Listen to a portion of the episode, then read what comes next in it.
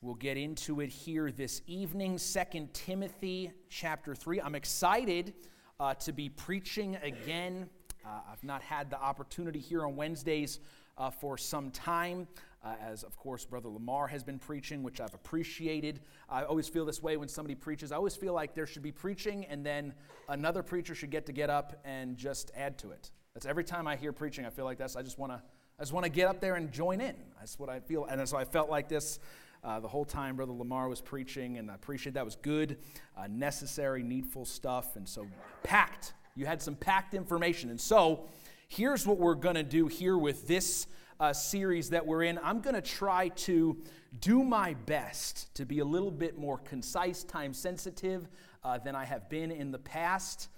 Alex is shaking his head. It's not going to happen. I'm going to do my best. I'm not making any promises, uh, but we've had a lot. I know that, of course, Brother Lamar's messages have been packed, and then I had some deeper ones here before that. And so we're going to try to, uh, we're going to try to give it to you and go. And so, I know you don't believe me, but that's okay. I don't believe me, but that doesn't matter. That's okay.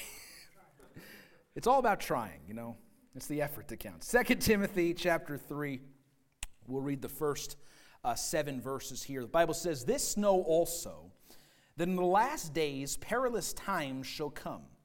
For men shall be lovers of their own selves, covetous, boasters, proud, blasphemers, disobedient to parents, unthankful, unholy, without natural affection, truce breakers, false accusers, incontinent, fierce, despisers of those that are good traitors, heady, high minded, lovers of pleasures more than lovers of God, having a form of godliness, but denying the power thereof. From such turn away. For of this sort are they which creep into houses and lead captive silly women laden with sins, led away with divers lusts, ever learning and never able to come to the knowledge of the truth. Let's open up in a word of prayer. Heavenly Father, Lord, we're uh, thankful to be in your house and thankful uh, that we have a time in the middle of the week to come and to worship you and to uh, put away the things of this world and our lives and all that goes on and uh, uh just focus on you and what you might have for us this evening, on the ability to bring things before you in prayer, that we can take all our cares to you even this evening. And God, we're so thankful for that. Might you have your hand on this time? Might you be lifted up during this time? Uh, might you speak to us? Uh, we love you. We are thankful. And in Christ's name we pray. Amen. Of course, as we get into this, this is going to be um, more of a uh, topical series, which is not necessarily my favorite thing to do that way, uh, but that's just kind of how the Lord led me uh, here. Uh, there's going to be a number of different passages we go through. Now, with series that have definitive ends, if I'm going through a book or uh, a portion of Scripture, it's got to end in sight. This really doesn't. And so, knowing how long I go otherwise, I don't know. We may be here for the rest of our lives. I don't know. But we're going to try not to do that. But we're also not going to necessarily uh, uh, speed through it or skip anything. And so we'll just go as the Lord leads. Uh, but here in 2 Timothy chapter 3, of course, uh, if you're familiar with the passage, as Paul is uh, writing to Timothy uh, and kind of trying to instruct him on the things that he, he's going to need to know as, as he pastors, as he leads, uh, as he's a leader in the Christian community there, uh, he tells him about the perilous times of Christianity that are to come. That there's going to be perilous times for the churches of Jesus Christ. And he gives this list of things and I don't know about you, but as you read this list, you go, I don't think that's coming. I think that's here. That's now. Uh, all of those things are things we go, yep, that's it right there. Uh, we're in those days. Uh, we read about the uh, disobedient children, liars, perversions, uh, false accusers, all of that. And we see that in our world. Uh, but what he's actually talking about is that we see it among believers in churches. And that's the truth. And what we're actually going to look at here specifically is that Paul, in this particular portion of Scripture, puts a theme to that list. Uh, this list isn't comprehensive of all the things that our believers are going to get off on. There's other passages that deal with, uh, uh, as believers would fall away from God and, and go after other things that have different items in their list. In this particular passage, uh, maybe even a little different uh, uh than what he gives in 1 Timothy as he gives this similar thing. Paul gives 18 identifying markers of perilous Christianity. But if you'll notice, 13 of those are about pride and selfishness. I don't know if you caught that as we read through those, but 13 of the 18 were directly about our pride and our selfishness. He opens with, Men shall be lovers of their own selves, and talks about how they'll be lustful and proud and uninhibited, addicted to pleasure. It begins with lovers of self and ends with lovers of pleasure in this list. Do you see that there in that portion of Scripture? And he brings out here, specifically here, that there's to, he says there's going to come a time, and I would say there is a time now, that there's to be a, a systemic problem in so many of the people in society, but especially, as he puts it, in churches, in believers that are going to be consumed with selfishness.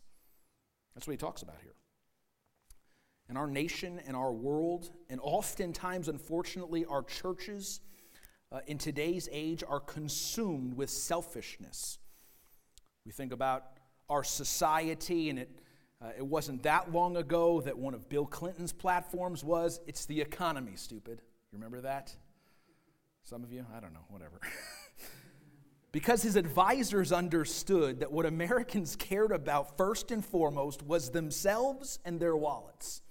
I mean, that was, that's, and that's been the case since. Uh, that's the idea here. Today, our society is, uh, is not more advanced than that. Our society is fighting, uh, sometimes politically on both sides of it, to get and to keep as much as they can. Others, as we go through, want validation about their self identification, about whatever they are. They want the government to provide more. Uh, even today, if you look at the difference between people that think about careers and jobs, where once people just wanted to be able to go to work, now today, young people, especially my age and younger, they want jobs that fulfill their needs, fulfill their dreams. Can you imagine that? You're trying to make a hamburger, you're just got a hamburger store, you're trying to just serve people hamburgers, and somebody comes in and goes, How is this job going to fulfill my dreams? And you go, uh, Do you dream about hamburgers? I don't. But that's our society today. That's the way that we think. Our whole culture is about the me uh, from, from the time that we're very young. And no doubt it's absolutely true that this concept, this uh, uh, philosophy has infiltrated Christianity just as Paul stated it would. And so that's what this series is essentially going to be about. This is where we're starting, but I've titled it Forget You. You like that? Maybe to add to that, how to find life by losing it. And there's some truths in the scripture that are informational. I don't know if you've noticed this. There's some things you get and you learn, and you've got it. It's a piece of information that you now know. There's other things that are in scripture that the more that you read about them, the deeper they get. That you can't seem to ever get to the end of them. That the more that you look at them, the more that you get into the scriptures and, and look at these concepts, it seems like there's more and more and more there, and it hits you on a deeper level every time you pray about it, every time you get to it. And for me, this has been one of those things. And in my opinion, there's no sin more prevalent and also more ignored in our modern churches than that of selfishness, pride, and covetousness, of loving self. We're enamored with us. We love it. I mean, it's uh, a, only recently we have a whole thing where we used to take pictures of things. Now we just take pictures of ourselves. If you open up anybody's phone, there's no, there's no pictures of you, there's just pictures of you. 300 of them in a row to get the right one. And then we put filters on them and bunny ears or something. I don't, you know. We post them so that others can see us I don't get it. I don't, I don't understand. But that's our, that's our idea. That's what we love. We're enamored with me because being selfish is natural. We're born that way. I just had a fourth child. So this is not new to me. But the idea, just having a child is just an amazing thing. But you're also amazed with the idea that they just, they don't seem very concerned about you. if you notice this about babies, but they're not even polite about waking you up at night. They don't say, Excuse me, I have to eat. They just cry. They don't, they don't care that it's 3 a.m. they don't care that you need. There's nothing is hitting them that way. You feed them, they go back to sleep. And, and, and at no point do they go, you know what, I probably should have pooped before so that you don't have to get it. But I don't, they don't think that. They don't care. They go when they feel like. just the way that they are. And we don't just, that's, that's how we're born, and we don't just naturally grow out of that. If you have children, if you've been around children, you know that every parent diligently endeavors to train out selfishness, and it almost feels futile. I mean, it's just the natural idea of children. Some of their first words are often mine. Everything is mine, right? You have two kids and they're playing with toys. Neither of them wants to play with it, they just want the other one not to. It's just their mindset. Even from the time that my kids were young, I often tried to teach them no, no, no, nothing is yours. You don't own anything. You have yet to contribute any marketable skill to society. you own nothing. And I think that's important to teach them because I want to remember that I own nothing. I own what they have, but he owns everything I have. And I want them to know that. But because our mindset is so often, just the, the default state of man is selfishness, mine, me, I'm important, my dreams, my happiness, what I need, what I want. And as Paul gives this list here in 2 uh, Timothy chapter 3, he's giving a natural default state of man. It is natural to love yourself to be covetous or to want to be greedy, to desire other things, to be proud, to be disobedient, to be without self control, to love pleasure. You don't have to be taught to love pleasure. Did you know that? When you first tasted coffee, oh, pleasure, pleasure. right? You don't, you don't got to be taught that. When you give a kid candy, they don't go, ugh, what? Right? No, they love it. They love pleasure. We, lo- we love it. It's not something we have to be taught, it's natural. Ephesians 5 28 even talks about this a little bit when he says, So ought men also to love their wives as their own bodies. He that loveth his wife loveth himself. And to say this, he says this for, for no man ever yet hated his own flesh, he says. He says, No, they nourish it, they cherish it. You cherish your own flesh. I mean, that's, that's the whole concept. When you're hungry, you eat. How many of you are hungry tonight? Anybody? Yeah. How many of you have thought about food since we've started church here today? Don't lie. I know you have. I have. There's a whole part of my brain that's just relegated only to food thoughts. That's all that goes on in that portion of my brain.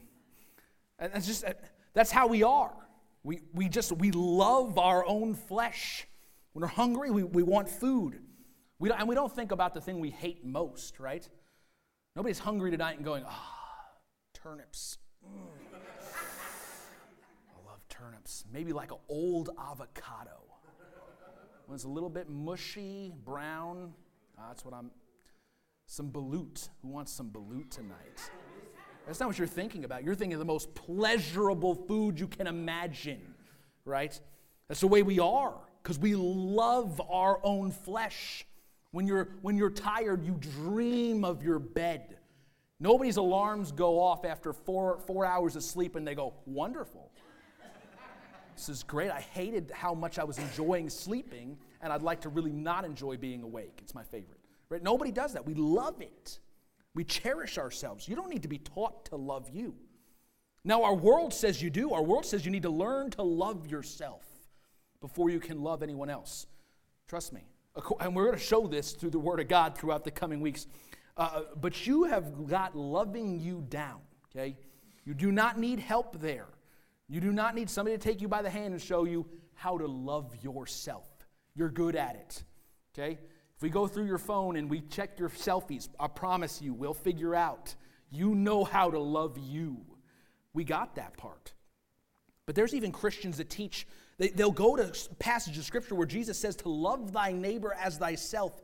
And, they'll, and what they'll get from that is that Jesus is really saying, in order to love your neighbor, you have to first learn to love yourself. And so let's focus on loving us. Can you imagine that? I mean, that's how selfish we have become often as believers, is that we twist scriptures that are about focusing on others and we go, well, look at that, they're really about me. That's how much we want it to be about me. And selfishness is natural, it's the natural state of man. But what Paul would say here, and I would believe what happens so often in our world uh, and in our modern culture, is that selfishness can consume and destroy churches. He says that's what's going to happen so often to believers. They're gonna, there's perilous times are going to come, and those that were once healthy and, and good and, and faithful Christians and churches are going to succumb to this philosophy of selfishness. And you go through so many churches, and I hope you know that my uh, uh, heart is not to insult anyone or to make fun of anybody or to cast anybody uh, uh, under a bus. But you go to some churches, and worship leaders act like they're auditioning for the voice. You go, who is this about? And, and once again, I don't want to insult anybody or make fun of anybody, but when you see the 45, 50 year old pastor dressing like he's 15, and you're going, do you not know? It seems like he read a book on, on modern slang before he got up and he's trying to fit them all into the service. You know, you and you've seen it, right?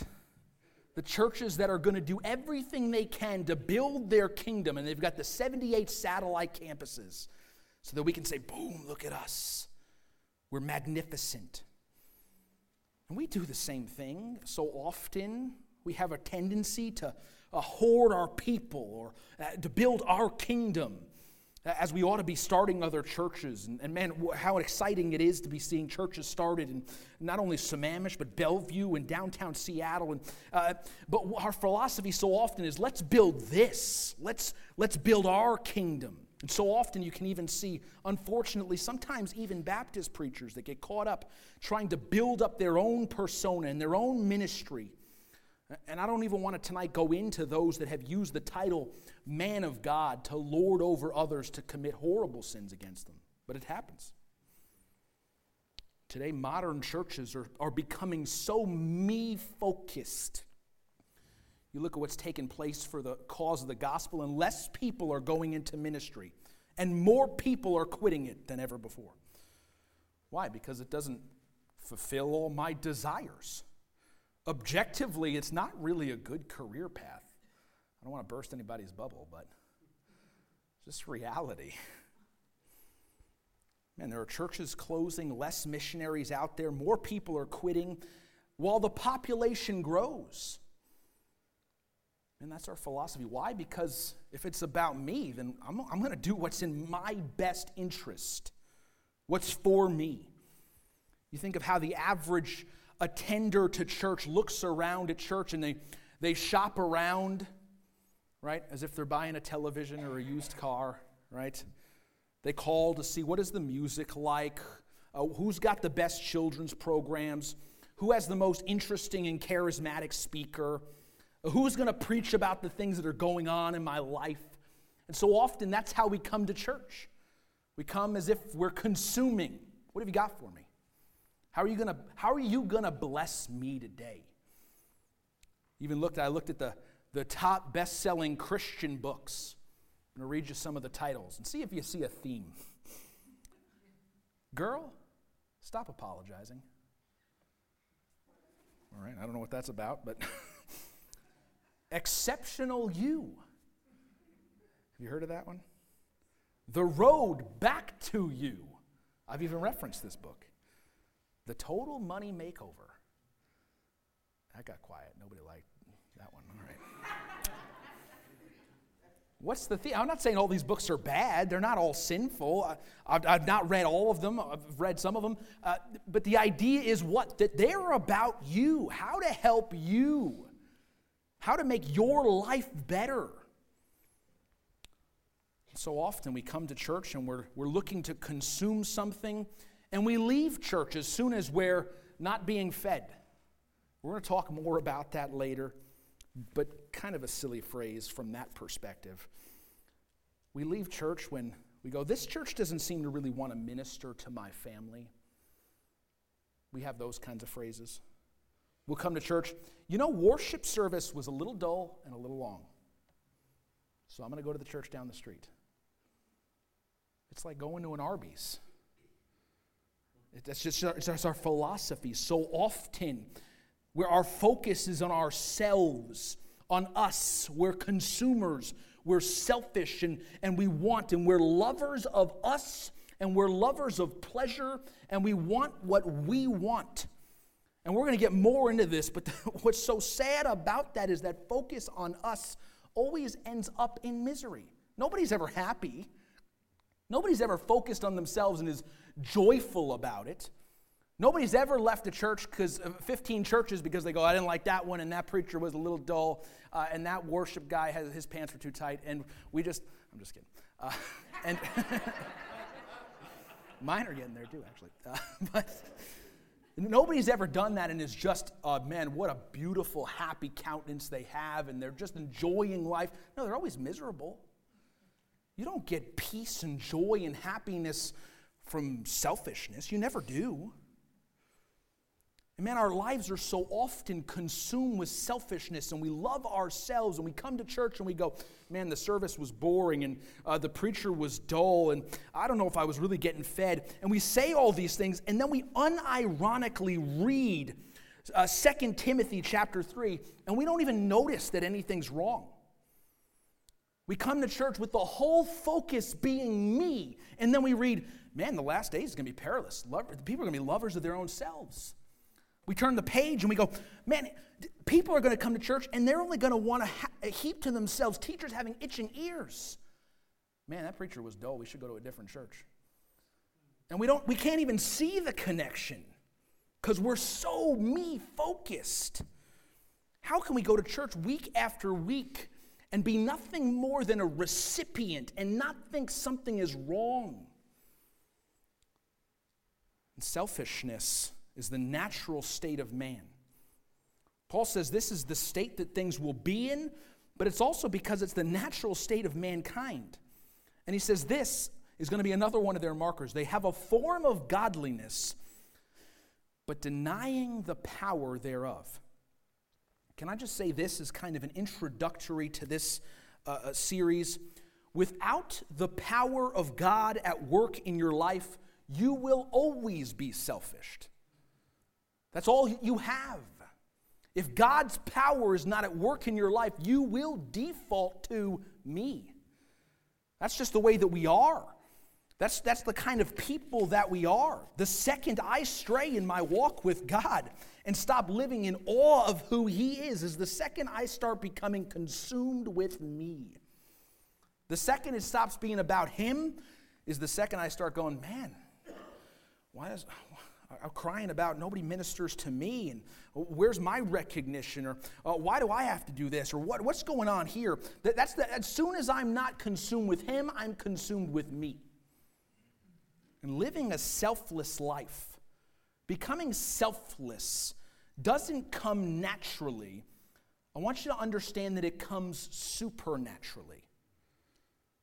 We should, in other words, experience God's love and His Spirit in such a real way that it actually changes us and causes our focus to leave us and fixate on Him. That ought to be what happens. As we come, what takes place here says they, they don't understand the power of God, and thus it is so apparent in all that they do that their focus is me. And we could extrapolate that by saying when you, when you finally get an understanding of who He is and His powers at work in your life, and you see Him high and lifted up, all of a sudden the mirror doesn't look as interesting.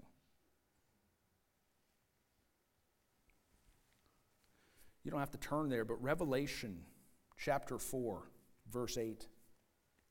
This is what's taking place in heaven. As we see in, in Revelation, uh, uh, John the Revelator gives us a picture of what's taking place as he describes so many of the things that go on.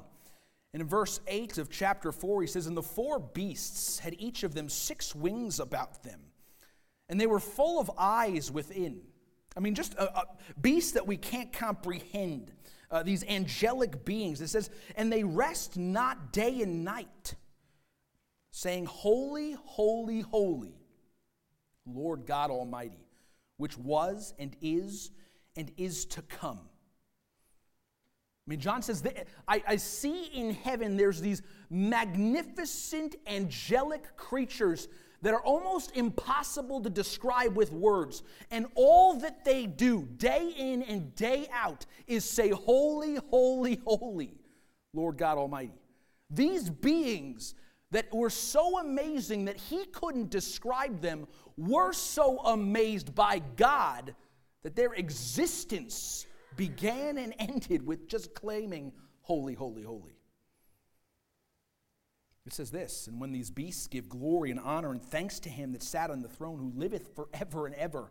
It says this, the four and twenty elders fall down before him that sat on the throne and worship him that liveth forever and ever and cast their crowns before the throne, saying, Thou art worthy, O Lord, to receive glory and honor and power. For thou hast created all things, and for thy pleasure they are and were created. And we read this and we get so consumed and so caught up with the us that we forget who this is all about. In our complaining and living for ourselves, to trying to establish our best lives and the best you and build up our bank accounts and, and, and fulfill ourselves, we forget that in heaven there's no mirrors. You with me? Can I, I, I don't want to bust anybody's bubble here, but there's no Instagram in heaven.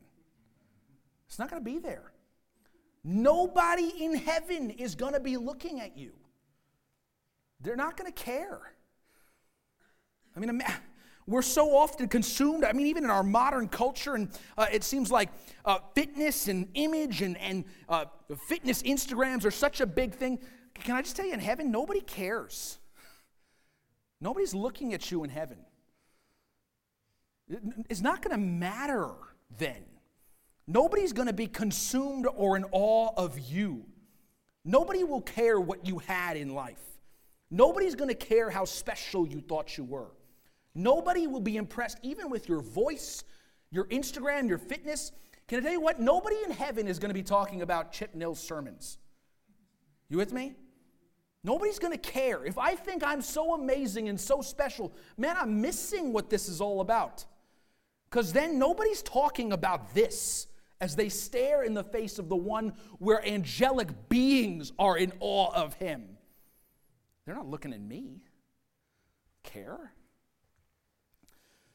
We're going to be so enamored and amazed at his holiness and his glory that we're not going to care about the me anymore. And God says, listen, look at this. God says this is how it's supposed to be in church.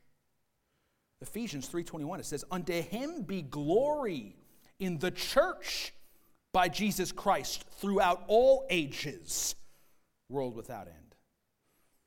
He says that glory that I have in heaven that you're going to be in awe of and amazed by then I like want you to be in awe of it now. As you gather here I want you to be amazed by that now. Colossians 1:18 it says and he is the head of the body the church who is the beginning the firstborn from the dead. And he says this that in all things he might have the preeminence. He like wants to be important to us. He wants the glory. He wants to be on the throne. He wants to be lifted up. God really thinks that the church is about his son. Isn't that amazing? And we know this. This is not new information for us. Yet so often we live like churches about me. God comes and He dies that we might be saved. He declares the gospel to us that God became man for the sole purpose that He might be able to live a life of, of nothingness, to go to a cross, to die for your and my sins. That while we were yet sinners, while we knew nothing of him, thought nothing of him, were scorners and wicked, he would die for you and I. That we might just be able to call out to him for salvation and have a home in heaven.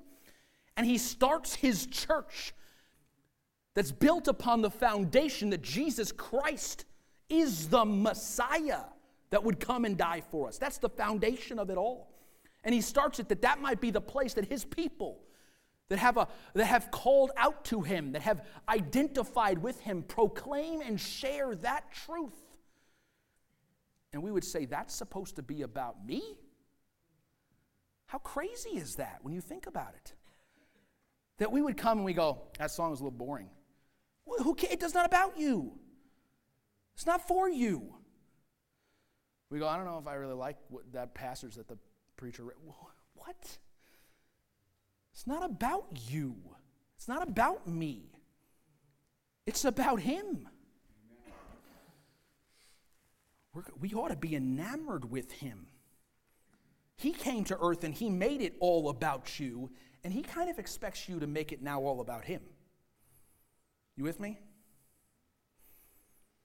And Paul says this this know also that in the last days perilous times shall come.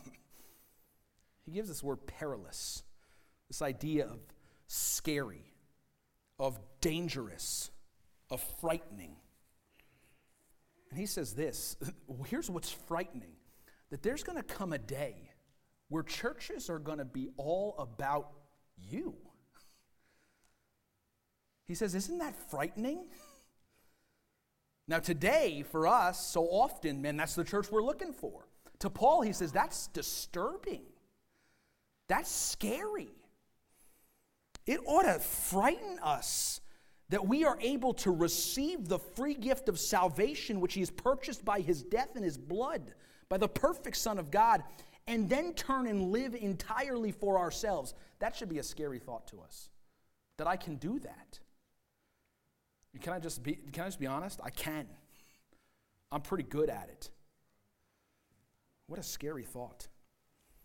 He says this it ought, it ought to chill us to our bones how we can make church so much about us, how we can go through our daily lives without a thought of Him, and then be undisturbed when we gather around a passage like this one.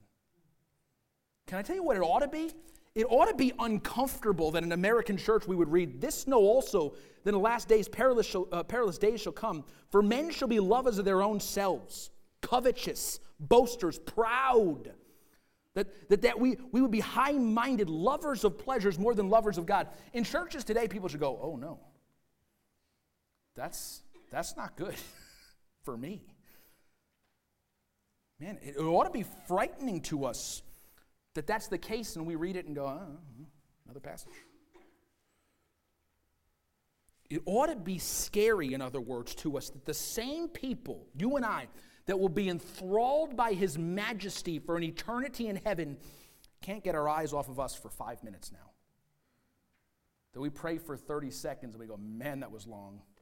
And then we scroll our Instagram of pictures we took and have already looked at for two hours. And then we go, yeah, I love God, man. He's supreme to me. The Bible says, man, they're going to be lovers of their own selves. Man, yeah, those wicked, whoever those people are, they're in trouble. As we scroll 4,000 pictures of ourselves. Now, listen, I can only speak for me, I can't speak for you. But can I say this here, just in the presence of everybody here? I'm embarrassed about how selfish I am so often. It's embarrassing that God would die for me, that every piece of my life, everything good that I have today, I can point back to His grace in my life. And then I will drive, listen, I will drive from a house with a loving, wonderful wife and four healthy kids that He's blessed me with to a church that has decided to put me on staff for who knows why has allowed me to preach, and I'll drive there and I'll be annoyed that it takes me five minutes longer in traffic. What is wrong with me? I'll come to church and there'll be no coffee, and I'll go, Why do I even get up? Why do I get up in the morning? No point. I should quit the ministry. This is pointless. What am, what's going on? I'll come to church and I'll go, I'll nitpick the song. I'll go, man, why is that speaker loud? This is a little ring, don't you think? That service seemed long. Did it feel long? I don't know that it was. It just felt that way. Oh, what am I doing? This is about Him. He's the one that died for you and me. And he says, Why don't you gather as a community of believers that are called out and baptized and united together that you might come and worship me and praise me and lift me up that all men might be drawn to me? And we come and go, Well, what's in it for me? You already got your part. You got like eternal life. I don't know what what are you what better deal are you looking for?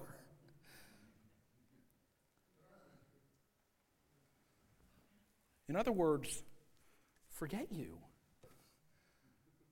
Forget me. Let's look at him. Let's, let's see what happens when we lift up the name of Jesus and start living selflessly. As we look around and we see the sorry state of our culture and our society, and so much selfishness and hate and, and, and just wickedness abounding, and we see churches declining and people leaving the field and missionaries declining, and we come and we go, man, it should all be about me. Let's see what happens when we make it all about Him. Let's maybe see how that changes. Let's see how maybe when we make it all about Him, He like starts to do something. Forget you. Forget me. Let's not be lovers of self. Let's not be lovers of pleasure. Let's be lovers of Him. Let's, let's let Him have the preeminence here. Let's let Him get the glory here. Let's let we gather, we go, man, I know this is for Him, and I'm excited that it's for Him. I'm excited to give Him glory today. Let's make it about Him. Let's pray. Heavenly Father, Lord, I'm so thankful. I'm so thankful, God, that you died on a cross for me.